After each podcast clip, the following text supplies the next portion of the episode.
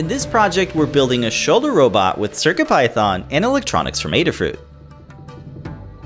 It's 3D printed to look just like Terrako from The Legend of Zelda Age of Calamity.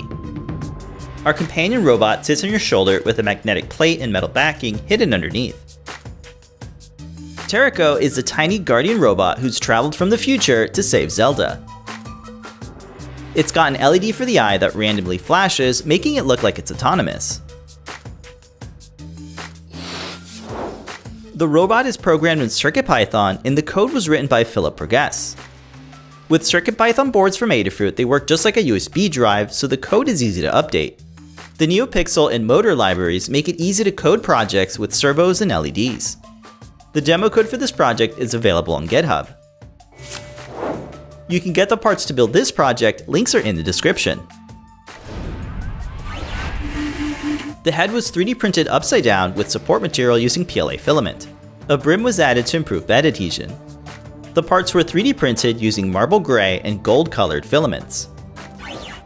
The LiPo backpack is wired to an Itsy Bitsy board to allow the battery to be charged over USB. You can use flush diagonal snips to easily cut the trace to enable the pins for an on-off switch. Be sure to check out the Learn Guide for a full step-by-step -step tutorial on building this project. These Molex cables are wired to the Itsy Bitsy to make the assembly much easier.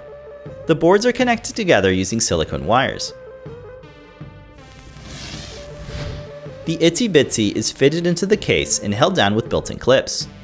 The LiPo backpack is secured inside the case with a machine screw.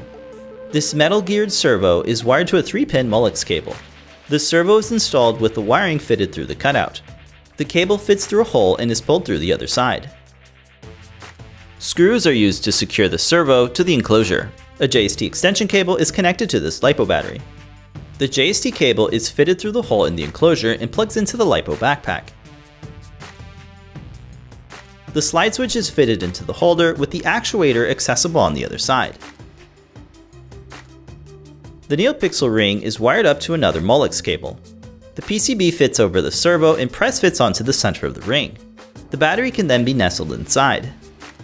The NeoPixel ring plugs into the Itsy Bitsy. A 3D printed attachment ring is secured to the servo horn with a screw.